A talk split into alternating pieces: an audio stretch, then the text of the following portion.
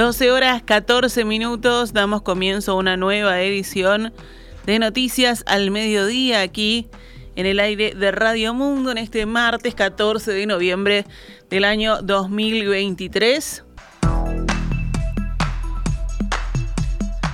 Tras una reunión de una hora en el Ministerio de Trabajo, el gobierno y los transportistas de combustibles llegaron a un acuerdo y hoy mismo retoman la distribución de naftas y gasoil a las estaciones de servicio de todo el país.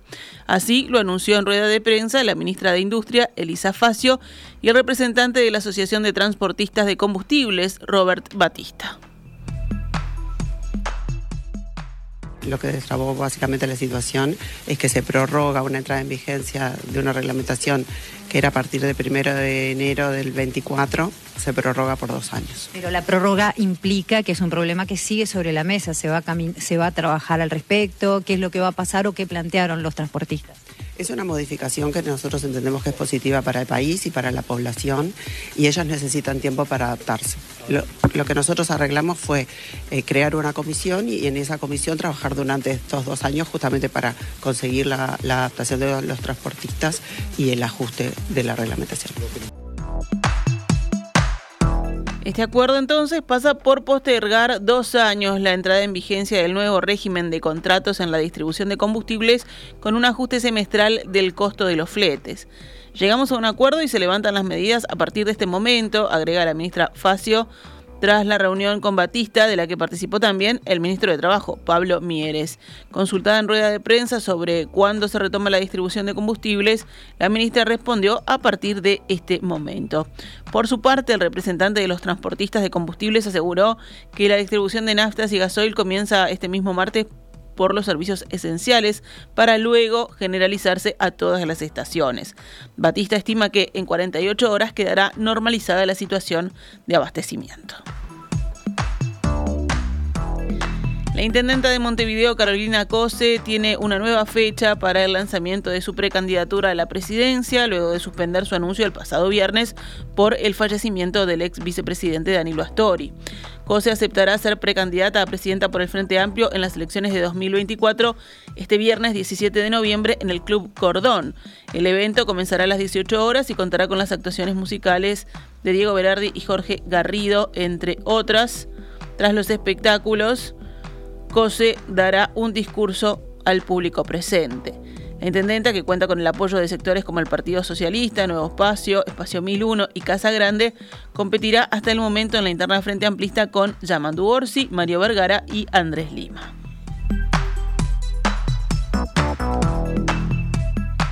El Ministerio de Transporte y Obras Públicas propuso a la Intendencia de Montevideo crear una línea urbana que conecte la terminal de Río Branco con el centro y Ciudad Vieja. La propuesta fue firmada por el coordinador de área metropolitana de la cartera, José Lo Hernández. La iniciativa busca concretar una línea urbana que conecte la terminal de Río Branco, la zona de Ciudad Vieja y el centro de Montevideo. En el texto, remitido a la comuna montevideana, se señala que la creación de ese circuito facilitaría el traslado de los usuarios del transporte de pasajeros en esas zonas. También se subraya que esté la opción de acceder al descuento del boleto mediante la solicitud de la combinación metropolitana al usar un servicio urbano y suburbano en un mismo viaje. Hernández asegura que la propuesta se debe a reiterados planteos recibidos por la carencia de urbanos en la zona. Se podría implementar una línea similar a la C1 considerando la alta actividad en la terminal, agrega la nota. La terminal de Río Branco es la de mayor movilidad a nivel nacional, con picos de hasta 20.000 usuarios y más de 3.300 servicios de transporte de pasajeros diarios desde y hacia toda el área metropolitana. El nuevo hospital del Cerro comenzó el sábado pasado a recibir pacientes, pero aún no cuenta con servicio quirúrgico. Fuentes de ACE citadas por el país indicaron que hasta ayer de tarde en ese centro, inaugurado la semana pasada por el presidente Luis Lacalle Pou, no estaban prontas las guardias de anestesistas y cirujanos, por lo que no se pueden utilizar aún los dos bloques quirúrgicos. Ayer las autoridades tenían previsto una reunión para resolver el tema. Por otra parte, el viernes pasado el director del hospital Guillermo Avellanal inició el trámite para obtener la habilitación del Ministerio de Salud Pública. Vamos con otras noticias.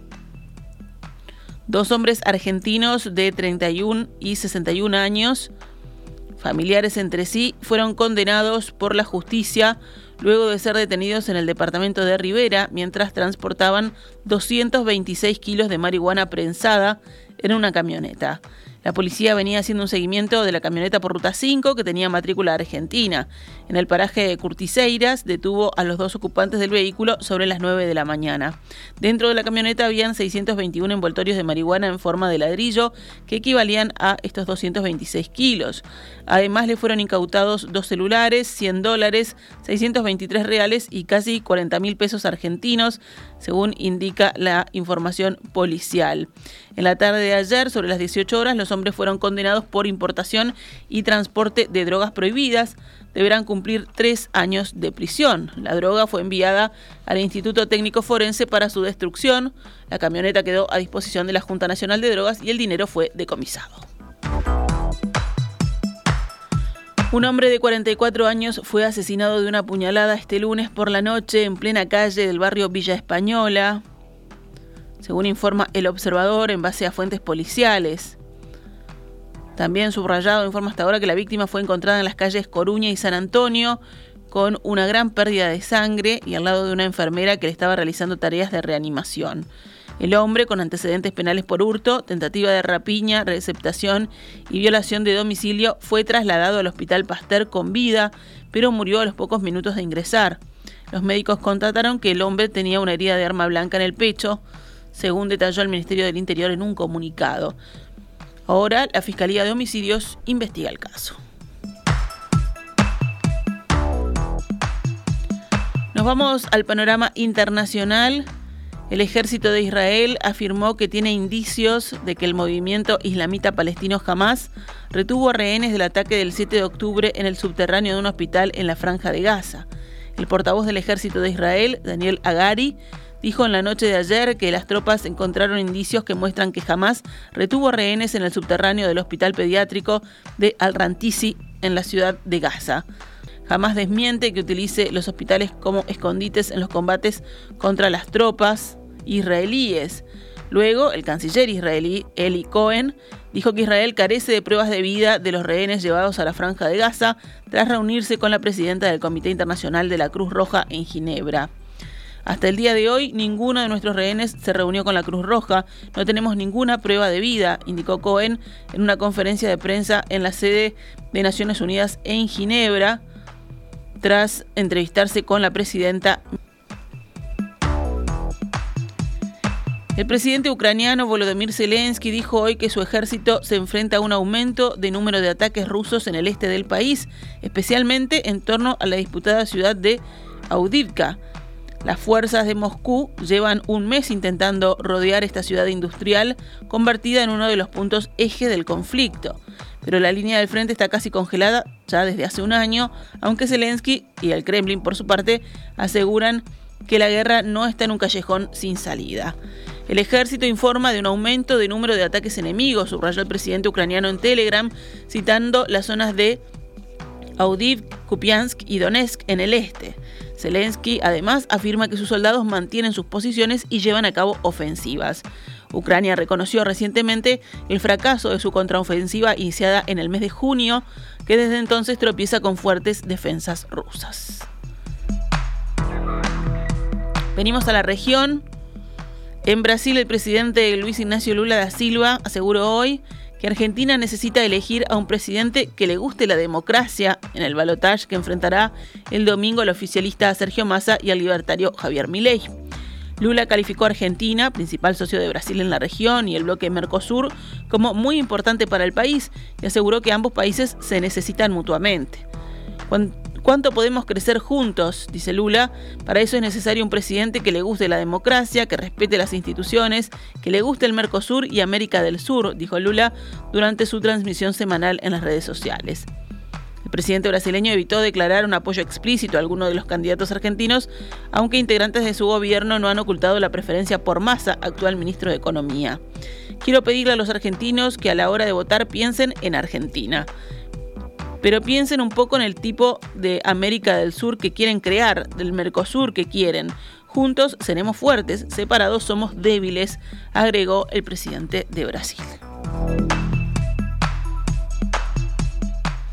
El futbolista del Liverpool inglés Luis Díaz se unió hoy a la concentración de la selección colombiana en Barranquilla y se reencontró con su padre, Luis Manuel, liberado la semana pasada tras 12 días en poder de la guerrilla del ELN. Considerado una de las mayores estrellas del fútbol sudamericano, Díaz se abrazó entre lágrimas con su padre en el primer encuentro entre ambos tras el rapto que ocurrió el 28 de octubre. Esto según imágenes difundidas por la Federación Colombiana de Fútbol. Luis Manuel Díaz, de 56 años, fue entregado por la guerrilla a una delegación de la Iglesia Católica y Naciones Unidas el pasado jueves en una zona montañosa de la frontera colombo-venezolana.